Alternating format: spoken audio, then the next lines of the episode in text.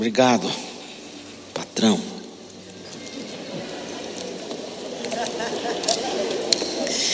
Ele falou que deixei marcas, deixei marcas na vida de pessoas. Eu estou lembrando aqui de uh, antigamente, onde é mais ou menos a, a, a livraria hoje, tinha uma sala que era a sala de reunião dos pastores, terça-feira, naquela época era de manhã. E, e um dia, eu não sei se foi virada de negócio de horário que tem que adiantar, atrasar, eu não lembro. E eu sou terrível para acordar cedo. Eu, eu, até levanto, mas a cabeça só acorda mais tarde. E, e aí eu cheguei, eu estava tão cansado, e eu via que tinha duas mesas de mármore, uma assim de frente para outra, para caber lá a pastorada toda. E tinha uma senhora que chamava Dona Judite, se chama, né? E, e ela falou para a moça da limpeza: Ó, oh, você corre lá e dá uma passadinha de pano na mesa, porque já já a pastorada vai estar tá lá. Mas eu tinha chegado uma hora mais cedo e eu estava com muito sono. Aí eu olhei aquela mesa tão grande, falei: é aqui mesmo. Deitei, fiquei quietinho assim, dando uma cochiladinha. Dali a pouco eu acordo com um berro. A mulher entra e me vê estirado naquela mesa assim. Até hoje ela lembra de mim, eu nem sei onde ela está, mas ela lembra. Eu falei, ressuscitei, moça, fica tranquila, está tudo certo. Mas cada coisa que aconteceu aqui, por isso que só foi de 95 a 2000. Mas tem que mandar embora aqui.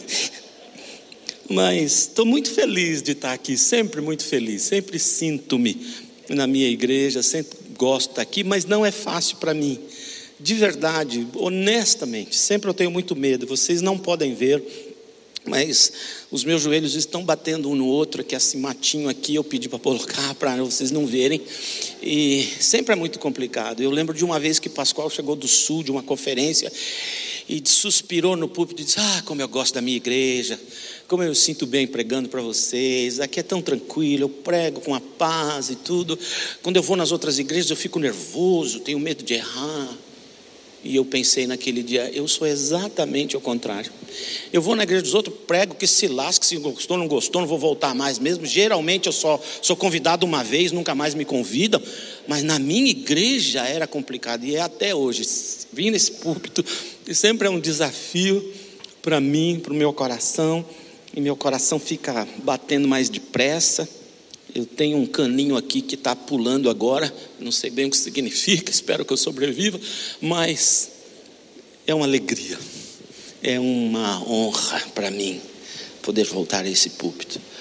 E eu gostaria de compartilhar com você algo que ressignifica a minha vida, algo que mexe comigo cada vez que eu lembro e que eu dou uma lidinha de novo nesse pedaço da Bíblia. Eu tenho vários trechos da Bíblia que eu sou apaixonado. Sou apaixonado pela Bíblia, mas tem alguns trechos que mexem com o meu coração de uma forma muito especial. Este é um deles, já já eu vou compartilhar com você.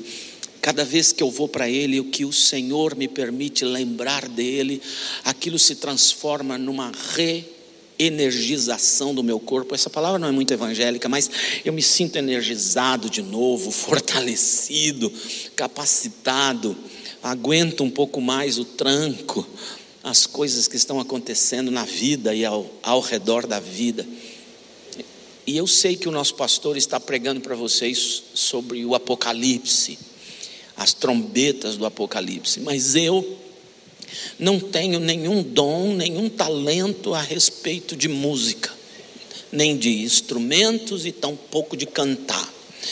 Não sei nada disso, eu sou desafinadíssimo, não sei nada de cantar, e também tenho uma, um patrimônio de inteligência bastante limitado que não me permite cantar e fazer gestinho ao mesmo tempo, um atrapalha o outro.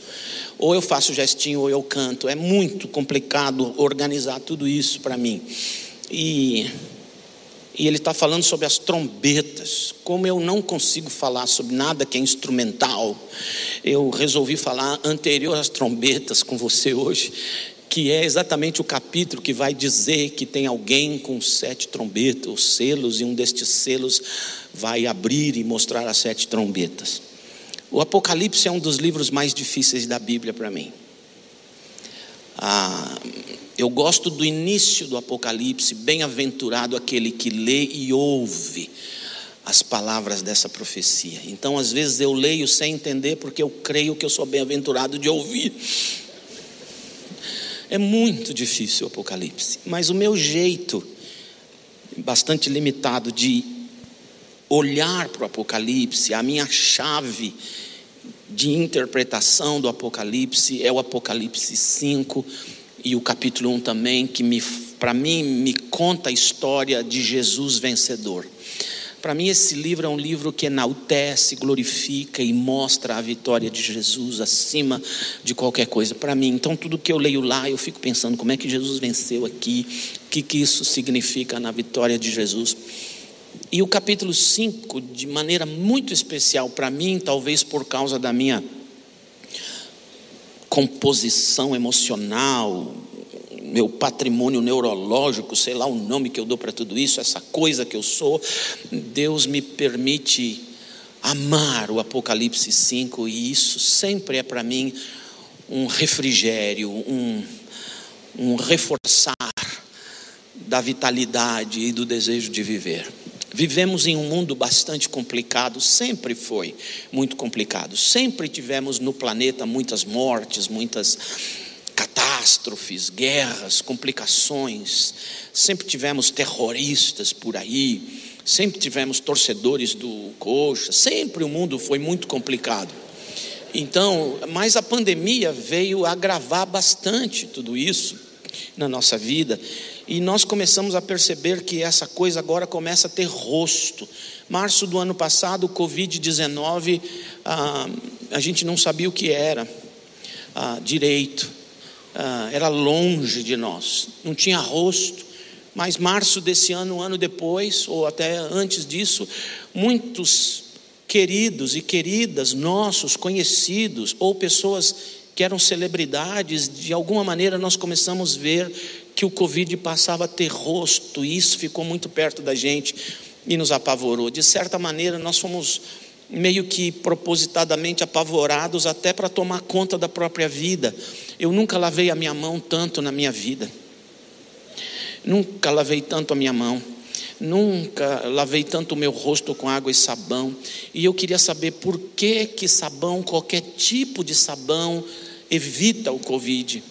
Eu queria saber por que, que a gente então não faz um remédio à base de sabão, meu Deus do céu, é tão simples, mas o QI não ajuda, né?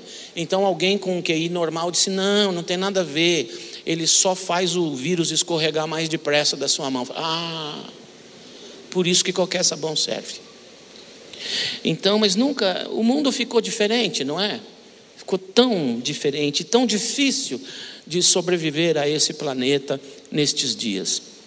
Por isso eu gostaria de ler Apocalipse capítulo 5 com você. E pedir muito a Deus que no final dessa manhã saiamos daqui com este capítulo impregnado no nosso coração, de tal maneira que se transforme para você, como o é para mim, num instrumento de reanimar enquanto caminhamos por esta terra. Apocalipse 5, na tradução que eu tenho, diz: Então vi na minha mão direita, vi na mão direita daquele que está sentado no trono um livro em forma de rolo. Deixa eu parar aqui. O livro do Apocalipse é muito complicado. Então eu não vou ter respostas para tudo que está escrito nesse capítulo. Por exemplo, como que Deus invisível você vê um livro na mão direita dele? É uma pergunta que eu vou fazer lá. Se ninguém quiser me responder, eu vou na biblioteca ver os GodTubes, porque algum anjo deve ter filmado, não é possível. Eu quero descobrir exatamente o que significa um Deus invisível que tem um livro na mão direita dele. Então eu não vou conseguir resolver todos os problemas, mas eu queria ler capítulo 5 para você. Então vi na mão direita daquele que está sentado no trono um livro em forma de rolo escrito de ambos os lados e selado com sete selos, vi um anjo poderoso proclamando em alta voz: Quem é digno de romper os selos e abrir o livro? Mas não havia ninguém no céu, nem na terra, nem debaixo da terra que pudesse abrir o livro ou sequer olhar para ele.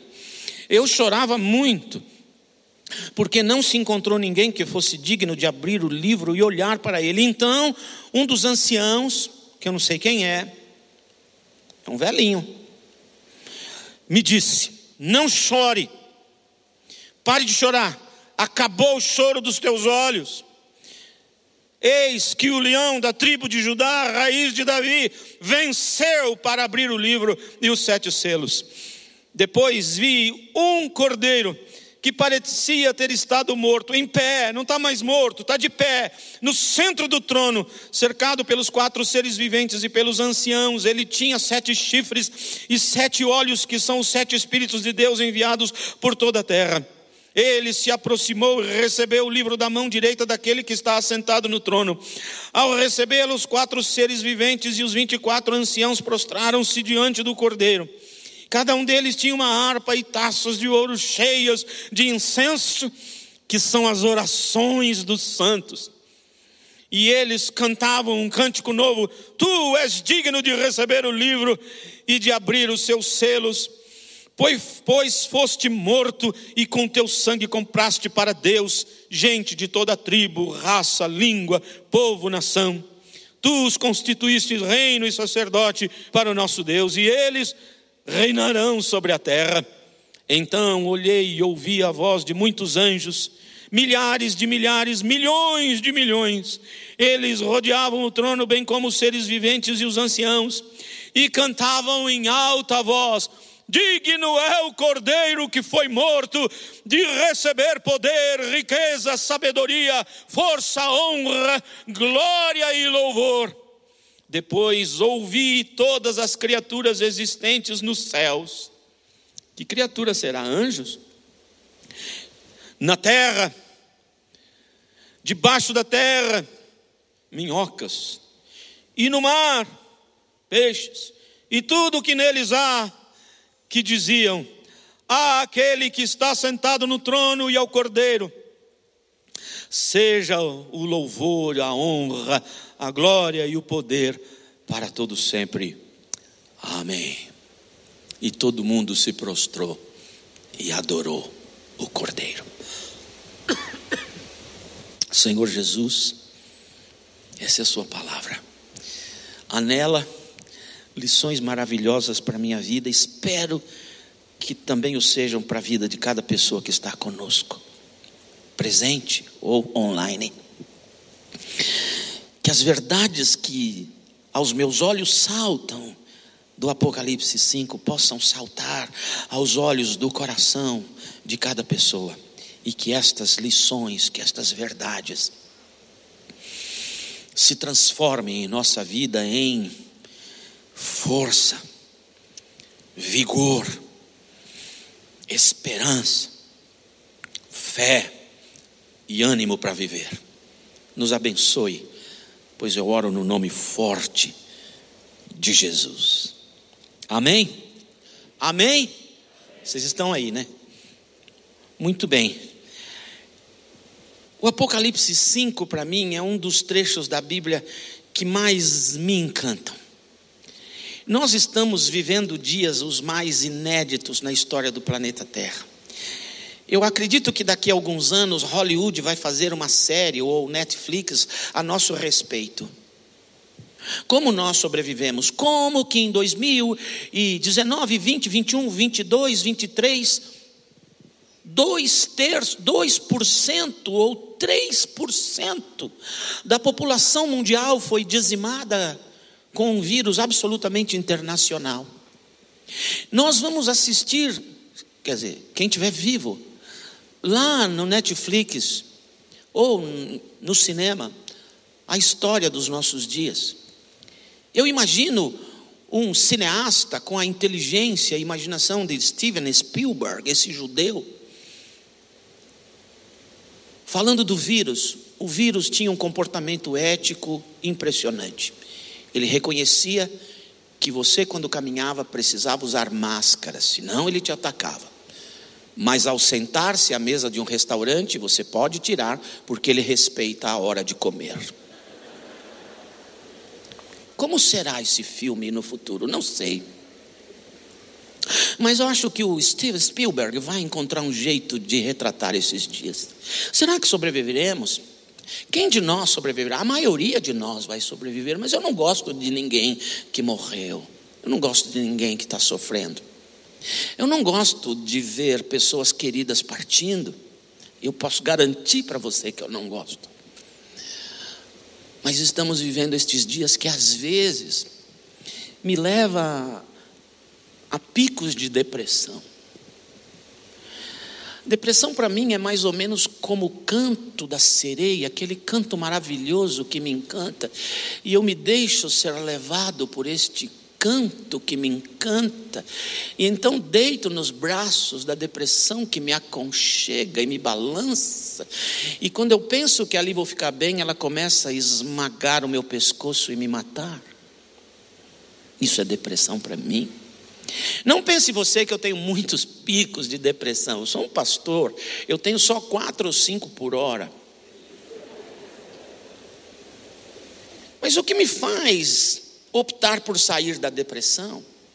O que me faz por optar por sair da lamentação, do choro, o que me faz optar para sair de um estado de auto-vitimização, de me achar um coitado que foi machucado pela vida, pelas pessoas e por Deus? Apocalipse 5. Quando eu lembro do Apocalipse 5, a minha vida fica toda ressignificada aqui. E eu consigo, por causa da lembrança desse texto, andar não mais por vista, mas por fé, e entender que todos os acontecimentos da minha vida e da vida das pessoas que me rodeiam e da vida das pessoas deste planeta estão todas elas nas mãos de Deus, e tudo quanto está acontecendo com o planeta inteiro, e tudo quanto está acontecendo com você como indivíduo, está dentro do projeto e do propósito de Deus para chegarmos em Apocalipse 5. E eu queria contar algumas maravilhas do Apocalipse 5 para você, e quem sabe você ficar animado com isso. Primeira grande maravilha que eu encontro no Apocalipse 5 tem a ver com a vitória de Jesus. No versículo 5, lá do meio para baixo do versículo 5, diz: Ele venceu. Ele venceu. E você vai notar que Apocalipse 5 ou está no presente ou está no passado, nunca está no futuro, com exceção de uma vez. O Apocalipse 5 está contando um fato consumado. O Apocalipse 5 não está falando para a gente de uma possibilidade remota no futuro, que quem sabe. O Apocalipse 5 está dizendo para mim: isso já foi acontecimento no passado, já aconteceu. Jesus Cristo venceu. Ele é vencedor, ele é mais do que vencedor. Jesus Cristo venceu, isso significa que ele derrotou todos os inimigos dele. E o último grande inimigo que Jesus já derrotou, segundo o apóstolo Paulo, foi a morte. Onde está a morte, o teu poder? Tragada foi a morte na vitória de Jesus. Então, mesmo quando você morrer, você não morreu, você foi para a vida eterna. A morte agora está dando um tiro no pé. Ela tira a sua vida, mas não, o máximo que ela consegue, tudo que ela consegue é te levar para a vida e eterna porque Jesus venceu, a morte foi vencida. Ainda que choramos, tenhamos que chorar de saudade, saudade dói. Uma menina dessa igreja me escreveu uma vez: saudade não diminui com o tempo, ao contrário, do tempo se alimenta, é verdade. Quanto mais tempo passa, mais dói. Apesar da dor da saudade, a alegria do reencontro. Porque Jesus venceu, você também vencedor.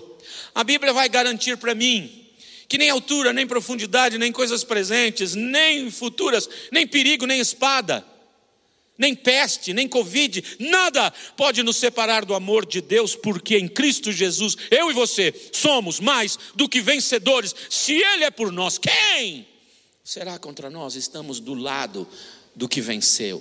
Quando eu vejo no Apocalipse, Jesus venceu, a vitória dele significa a minha vitória eu também sou um vitorioso. Por que temer o que vai me acontecer aqui? É agradável perder pessoas? Não. Mas por que temer o que vai me acontecer? Estava dizendo para uns meninos da igreja ontem que de sexta para sábado eu estava dormindo aqui no hotel, bem cobertinho, e de repente eu senti um frio, mas um frio, eu comecei a tremer, tremer, tremer, tremer, tremer. Aí eu fui parar no banheiro, E eu estava tremendo tanto, tanto, tanto. Aí eu me segurei para parar de tremer. Ah, um, um, negócio aqui no meu pescoço não parava de tremer. Eu falei, Ih, eu estou tendo um piripaque. Aí eu falei, tá, vou ver se tem mais cobertor no guarda-roupa do hotel. Tinha, joguei mais cobertor, me enrolei, fiquei quietinho lá e foi esquentando e eu dormi. Essa noite falei, será que vai ter? Não teve. Mas eu pensei, Senhor, se estás me chamando, eu acho que eu estou indo. Se você perguntar para mim, mas você já quer morrer? Não, eu gosto de viver aqui.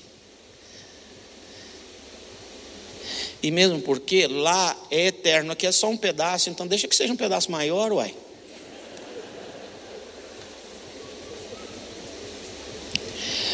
Ele venceu, não importa o que aconteça. Eu e você somos mais do que vencedores. Não tenha medo deste mundo, já vencemos. Segunda maravilha que tem nesse texto Está nos versículos 8 em diante. Diz para mim que todas as horas. Ah, deixa eu só explicar isso para você, que talvez você queira saber o que significa sete chifres e sete espíritos. Chifre na mentalidade judaica significa poder. Um chifre é muito poder. Sete, poder absoluto, total. Jesus disse: Todo poder me foi dado nos céus e na terra. Sete espíritos significa a onisciência divina que pode ver todas as coisas, o tempo todo. Ele jamais perde um ser humano ou um evento no planeta de vista. A Bíblia diz que os fios de cabelo de sua cabeça estão contados. No meu, ele está fazendo hora extra. Não cai uma folha de uma árvore sem a permissão dele. Eu vivi no norte dos Estados Unidos, onde o outono é impressionante. Chega perto de novembro, as árvores combinam para as folhas caírem. São milhares, chuva, chuva de folhas. Você anda com folhas cobrindo os seus pés até os joelhos. E elas começam a cair, e eu fico imaginando Deus no céu. Cai você, você não dá um tempo, cai agora, cara. Agora você pode cair. Você, você, você. A Bíblia diz que Jesus é o construtor do mundo, pela palavra do poder de Jesus, o mundo, o universo, as constelações, as galáxias, as estrelas, o nosso sisteminha solarzinho pequenininho também foi construído por ele. E a Bíblia diz que pela palavra do poder de Jesus, cada astro está no exato lugar onde tem que estar. Isso significa todo o poder e toda a ciência, ele pode ver tudo. Ele viu quando você se levantou hoje, como é que você tratou a sua esposa. Ele viu a hora que você escovou o dente e viu alguns que não o fizeram. Isso que significa, porque Ele é todo poderoso. Segunda maravilha desse texto me diz que todas as nossas orações chegam ao Senhor. A Bíblia diz que os anciãos têm incensos, que são as orações dos santos. Todas as orações chegam ao Senhor. Não tem nenhuma oração perdida. Nenhuma oração perdida. Existe uma igreja, não vou falar que é batista, nem que é em São Paulo, faz de conta que é uma igreja de qualquer denominação em outro planeta. Quando eles construíram o prédio, eles construíram um prédio para não ter nada construído acima do telhado. Motivo? Para as orações poderem subir. E se tem muitas coisas em cima do telhado, elas não vão subir. Não, não, não, não. Não tem concreto que segure a oração de um santo. Não tem teto, não tem parede. Só há algumas orientações bíblicas para orações que não sobem, especialmente uma quando essa antagônica pessoa que é o seu marido te tratar mal, as orações dele não vão subir. Mas todas as orações chegam ao Senhor. Todas, de todas as pessoas do mundo. Eu sei que tem pessoas que gostam de orar, tem um ministério de oração, parece que Deus responde a oração dessas pessoas. Eu li autores no passado, missionários no passado, que tinham milhares de orações respondidas, porque eles fizeram milhares de orações. Mas também a sua oração sobe, e sobe como cheiro agradável ao Senhor. Nenhuma oração é perdida, portanto, não desiste de orar, de conversar com Ele. Faz a sua lista de quero, quero, me dá, me dá, que ela vai chegar inteira lá em cima e ele decide o que ele vai te dar ou não. Mas tudo chega lá. Todas as orações chegam lá. Quando eu leio isso no Apocalipse 5, eu sei que o Senhor está ouvindo a minha oração que o Senhor está ouvindo o meu clamor, que o Senhor está ouvindo o meu gemido, que o Senhor está ouvindo o meu choro, está percebendo as minhas lágrimas. Aliás, o salmo diz que ele recolhe todas as minhas lágrimas no seu odre, deve ser porque ele está construindo um piscinão no céu, porque haja lágrima para sair. Ele recebe todas as minhas orações. Quando eu oro por você, Ele recebeu a oração, não porque eu orei, mas porque Ele recebe a oração. Vim pregar aqui é uma delícia, uma sentinela ou um, hoje foi uma sentinela de oração que se aproxima de mim e ora por mim antes de eu pregar. E eu só fico imaginando aquela oração, subindo, alegrando as narinas do Senhor. Que delícia, todas as orações. Não desiste de falar com Ele, porque Ele te ouve. Não pense que Ele não te ouve mais por causa do pecado que você cometeu. Aliás, agora que Ele está te ouvindo. Ele corre, ele avança para cima de você quando você peca. Adão pecou e se escondeu do Senhor, mas ele veio, compareceu e disse: Adão, por que você se esconde? É agora que você precisa de mim mais do que nunca, porque Ele vai te perdoar, te purificar. Ele ouve todas as orações, todas as orações. Amém? Isso é uma maravilha para mim em momentos de crise, de dor, de confusão, quando eu acho que ninguém está me dando ouvidos, ninguém entendendo as minhas angústias, dúvidas, dores, tremores, buracos profundos de sofrimento, Ele está. E saber que Ele me ouve vale mais do que saber que o mundo inteiro me ouve. Amém ou não amém? Terceira maravilha do Apocalipse 5 diz: Com teu sangue comprastes pessoas de toda raça, povo, tribo, língua e nação. Não é comprarás, comprastes. Não é eles estarão, eles estão diante do Cordeiro. Pode imaginar a Bíblia Sagrada, Apocalipse 5, dizendo para mim: lá no céu não vai faltar ninguém que foi comprado pelo sangue do Cordeiro. Ninguém que foi comprado pelo sangue do Cordeiro, mesmo você que se afastou do Senhor, se você é do Senhor e se afastou do Senhor, se você foi de fato e de verdade comprado pelo sangue do Cordeiro e se afastou do Senhor, caiu no mundão, está no pecado, você também vai. Ele vai resgatar você. Ele vai dar um jeito de purificar você. Nem que ele tenha que te quebrar em quatro, mas ele te purifica e te leva. Mãe, você tem um filho que se afastou, ele estará lá. Mãe, você teve um filho que já morreu, ele estará lá. Deixe eu usar a linguagem do Apocalipse, ele está lá. Para o Apocalipse, todas as raças, povos, tribos, línguas, nações, todas, incluindo a Argentina, todas estarão lá. Todas, todas estarão lá. Quem sabe brasileiros estarão lá. Todas as raças, povos, trigo, tribos, línguas, nações, não faltará ninguém, porque o Cordeiro, com o sangue dele, comprou gente de todas as raças, povos, línguas, tribos e nações. O que isso significa para mim? Primeiro, o meu projeto deu certo, não dará, deu certo. O diabo não conseguiu impedir o meu projeto, deu certo. O diabo não conseguiu roubar nenhuma alma que eu comprei pelo meu sangue, deu certo. Todos já estão aqui. Sabe o que isso significa para mim? Ressignifica a minha vida. Você tem saudades?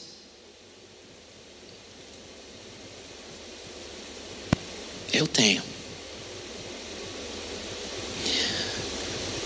Mas quando eu olho o Apocalipse, eu me vejo no céu em frente ao cordeiro, com aqueles anciãos, que são os diáconos velhos da igreja, deve ser isso que significa ancião.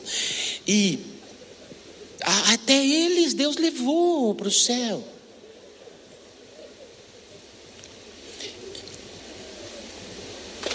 Todos diante do cordeiro. glorificando-o. E quando eu estou lá olhando para ele, eu olho para a mamãe, que faz cinco anos que partiu. Olho para o meu filho, nós todos lá, mais os amigos, mais todo mundo que a gente amou aqui embaixo. Já estamos lá. Então, Apocalipse 5 tira os meus olhos do meu ontem, hoje, amanhã. Tira os meus olhos dessa dimensão de passado, presente, futuro e me leva de um jeito consciente, mas alucinado para o céu, numa dimensão do agora, do eterno. E lá estou com a minha família, com os meus amigos. Então os meus olhos saem só de contemplar a dor para contemplar a vitória. E a contemplação da vitória me faz viver aqui com um pouco mais de ânimo, de força, de esperança e me ensina que eu tenho que viver aqui da melhor maneira que eu posso viver. O fato de saber que eu já estou na eternidade com Jesus e com os meus amados, me faz optar para sair de uma vida de auto-vitimização, de choramingação, o que está acontecendo comigo, olha como é que eu estou, como dói a minha vida, não aguento mais, para com isso. Pessoas que se auto-vitimizam, só Cristo na causa, não tem sabão que lava. Ou de acusação, ah, foi culpado, foi culpado, olha o que fizeram, olha o que ele. Pode até ser que tenham culpados de verdade, mas a contemplação do lugar onde eu já estou, com quem eu já estou, na presença de quem eu estou, me ajuda a sair dessa vida de acusar os outros do que fizeram para mim, de sair dessa auto-vitimização que me leva a poços de depressão e viver da melhor maneira possível neste mundo. Em outras palavras, abraçando todo mundo que eu posso abraçar. Deixa eu dizer uma coisa para você: onde eu moro, a gente já não usa máscara e já pode abraçar, está uma festa. Mas você tem pessoas que você já pode abraçar, e você escolheu brigar você escolheu xingar, você escolheu humilhar, você escolheu ficar separado. Sai dessa vida. Vai viver com abraços e beijos, com elogios, com amor, com socorro, com ajuda, com amizade, com unidade, com intensidade, porque nós já estamos lá. Sai da auto-vitimização, sai dessa depressão, sai dessa tristeza e coloca os seus olhos onde você já está na eternidade com Cristo e com os seus. E a última grande lição que eu queria compartilhar com você. É que diz a Bíblia que milhares de milhares, milhões de milhões, isso significa trilhões, quinquilhões, sei lá que não milhões, de anjos, a perder de vista, junto com os diáconos, junto com os seres viventes, junto com todas as aves, pássaros e coisas que voam, incluindo morcego e urubu, junto com tudo que tem na água, doce ou salgada, tudo que está embaixo da terra, de minhoca, lesma, vermes e germes. E nós faremos parte do grande coral, o coral da vitória. Nós faremos parte do grande coral. E sabe do que isso me enche o coração? É porque eu não sei cantar. E lá eu saberei. Essa é uma das tristezas e frustrações de minha vida. Há coisas que eu não sei fazer. Por exemplo, milhares de coisas que eu não sei fazer, mas vou citar duas. Nadar, eu não sei nadar. Eu não sei como um ser humano pode nadar. Eu acho que é truque de imagem. Como uma coisa pesada fica embaixo da água, em cima da água, tem que ficar embaixo. Aliás, na verdade, eu sei nadar. Eu nado como um peixe. Se eu pular na piscina, se alguém não me tirar, lá embaixo eu fico frustração. E não sei cantar, nada. Não tenho voz, não tenho afinação, nada. Toda vez que você me vê cantando, eu só estou mexendo a boca. Por causa da misericórdia que eu tenho da pessoa que está ao meu lado. Eu não sei cantar, e lá eu vou fazer parte do grande coro da vitória. Eu não sei que voz eu terei, e se eu pudesse escolher, eu teria a voz do ah, Pavarotti. Aqui embaixo eu tenho a voz do Apavarotti, mas lá eu quero um vozeirão. Ou então de um cantor que eu mais gosto na vida, que é o, o Tim Maia. Eu você. Que voz linda. Como é que é cantar isso lá? E eu vou cantar para Jesus. E eu gostava tanto de você. Ainda gosto. Gente, você vai cantar no coro da vitória. Você sabe o que significa isso? Que você é vencedor que esta vida a gente está passando por ela e as coisas que estão acontecendo conosco, todas elas estão no plano de Deus para nos preparar para este grande dia, mesmo as intempéries, as tempestades, os furacões, os tsunamis, as catástrofes de nossa vida, tudo isso faz parte de um projeto de Deus a fim de que todas estas coisas concorram para o bem de Deus Deus quer nos transformar na imagem de Jesus Cristo e a gente vai chegar lá, meio clone um do outro, todo mundo parecido com Jesus, cantando e adorando o Senhor.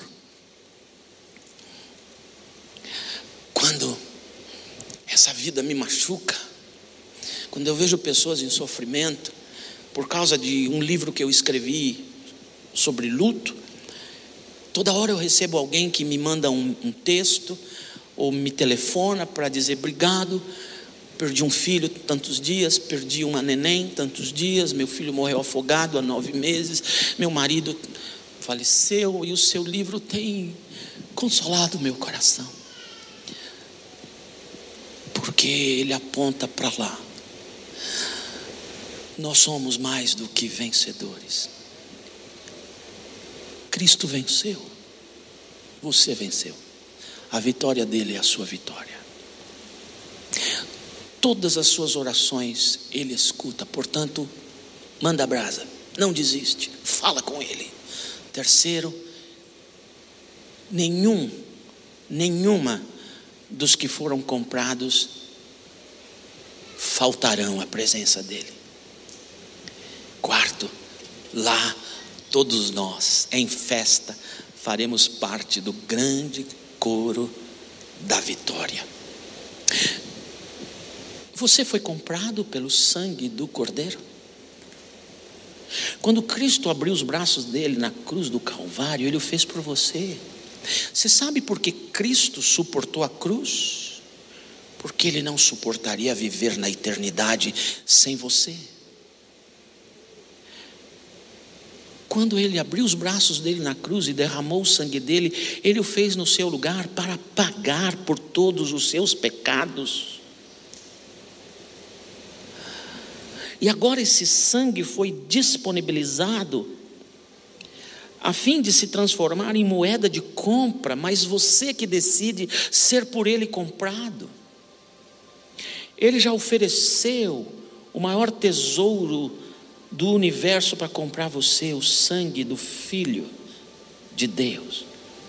Mas agora você tem que optar: compra-me, Senhor. Eu me entrego ao Senhor. A Bíblia Sagrada diz que quem crê em Jesus, com o coração, e com a boca disser: Senhor, eu sei que você morreu na cruz do Calvário por mim. É verdade, eu sou pecador. Mas eu te peço, entra no meu coração, torne-se o dono de minha vida, perdoa os meus pecados e me dá essa vida eterna. Que não começará quando você partir deste mundo, começa agora. A vida eterna não é só uma questão de tempo, mas é um estilo de vida. Se você é surdo, eu garanto para você que se você crer com o seu coração e com as suas mãos, você confessar,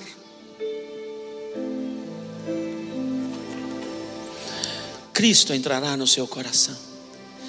E você estará na eternidade. E com uma coisa que eu garanto para você, se não acontecer neste mundo, absolutamente garantido, você fará parte do coral e sua voz sairá. Todos nós cantaremos e cantaremos bem naquele dia, mas só aqueles que foram comprados.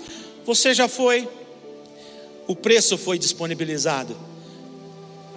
Só aqueles que creem com o coração e com a sua boca ou mãos, reconhecem que são pecadores e convidam Jesus para entrar. A Bíblia diz: todo aquele que invocar, que chamar pelo nome de Deus, seja por sua boca, seja por suas mãos, este receberá o Senhor e não será confundido. A Bíblia diz que todo aquele que recebe Jesus é salvo está garantido para a vida eterna. Você já o fez? Eu vou falar uma oração muito simples para você que está no auditório, para você que está em casa. A oração é assim: Jesus, eu creio que você morreu na cruz por mim. É verdade, eu sou pecador ou pecadora. Eu reconheço que eu preciso do Senhor. Por favor, entra no meu coração seja o meu Salvador e o dono de minha vida. Se você fizer isso,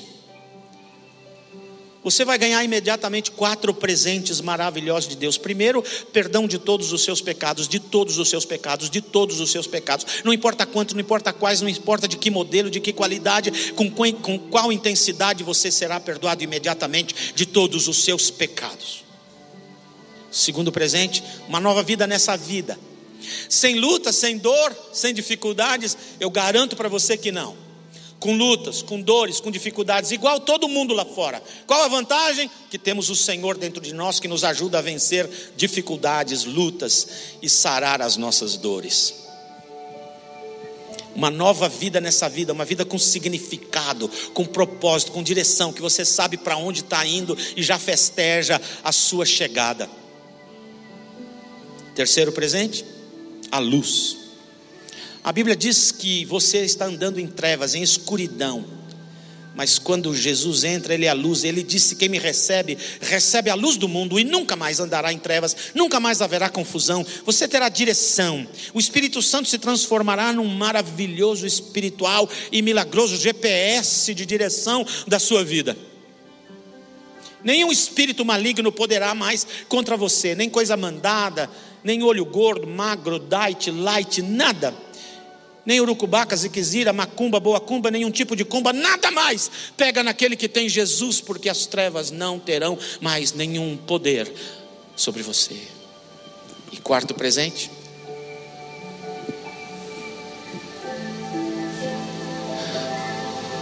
A vida eterna com o Senhor se você tão somente agora se permitir aceitar ser comprado pelo sangue. Como faz isso? Repete a oração que eu vou falar. Se você é surdo, faz os sinais correspondentes. O Senhor Jesus sabe a língua de sinais. Repete comigo, se você nunca fez isso na sua vida, nesse auditório ou na sua casa, repete comigo, esquece quem está do seu lado, agora é você e Deus. Repete comigo, solta a tua voz, voz alta, suficientemente alta para você ouvir a tua voz. Porque quando você soltar a tua voz, o diabo é derrotado, seus pecados são perdoados, o Espírito Santo entra dentro de você e começa uma transformação maravilhosa na sua vida, preparando-o, preparando-a para o grande encontro no coro da vitória. Repete comigo, solta a tua voz. Senhor Jesus, eu hoje entendi que o Senhor morreu na cruz por mim, para também me levar para o céu.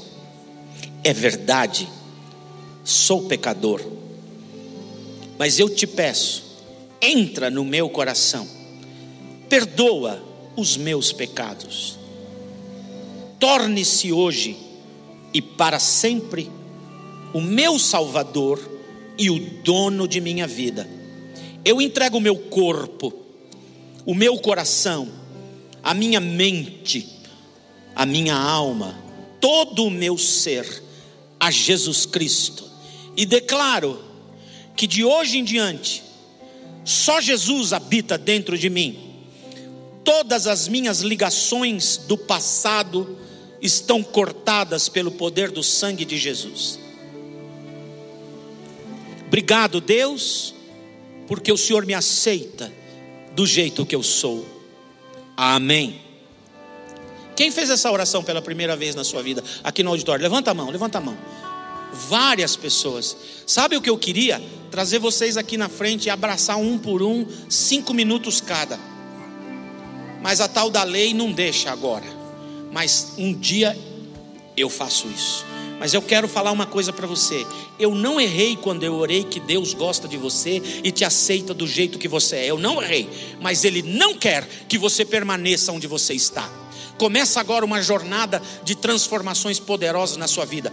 Pega os links dessa igreja, entre em contato. Você vai crescer no conhecimento da palavra. Pessoas ajudarão você a crescer no conhecimento de Deus. Quanto mais você conhecer dele, mais forte ficará a sua vida, a sua fé. Com muito mais poder e capacidade você enfrentará as catástrofes e as tempestades e temporais desta vida. E você também, cada dia, ficará mais convicto, mais convicto, como eu sou, como que ninguém pode tirar isso da minha mente, que eu já moro no céu, com a mãe, com meu filho, com você, com todos os meus amigos, porque isto me foi garantido e já dado quando Cristo na cruz derramou o sangue dele e é o mesmo por você. Não pare aí, na mão erguida. Procure ajuda, ganhe conhecimento de Deus, torne-se membro desta igreja, aprenda mais de Deus e você viverá essa vida de vitória, de bênçãos na sua vida. Está afastado do Senhor? Longe de Deus? Você ainda é filho dele. Você ainda é filho dele. E você vai para o céu. Eu creio. Porque os que são do Senhor, que foram comprados, mesmo quando se rebelam e caem fora, ainda tem a marca dele no coração, no seu coração. Todavia, a sua vida é muito infeliz. Porque quem conheceu a verdade e cai fora, sofre o dobro. Você sabe onde está a solução? Eu tenho uma palavra para você. Volta para a casa do Pai. Volta para a casa do Pai. Para de ficar acusando os outros do que está acontecendo com você. Pode ser que os outros de fato tenham culpa pelo que está acontecendo com você. Você está doente, está culpando Deus pela sua doença, e por isso está enchendo a cara. Está afastado da igreja porque alguém virou a cara para você, e daí? Vai perder toda a bênção que tem para você ainda neste mundo. Volta para a casa do Pai, porque o Senhor quer resgatar você, restaurar você e usar você como instrumento dele de resgatar outros. Volta agora, em nome de Jesus. Deus abençoe você. Até qualquer outro dia. Fica na paz.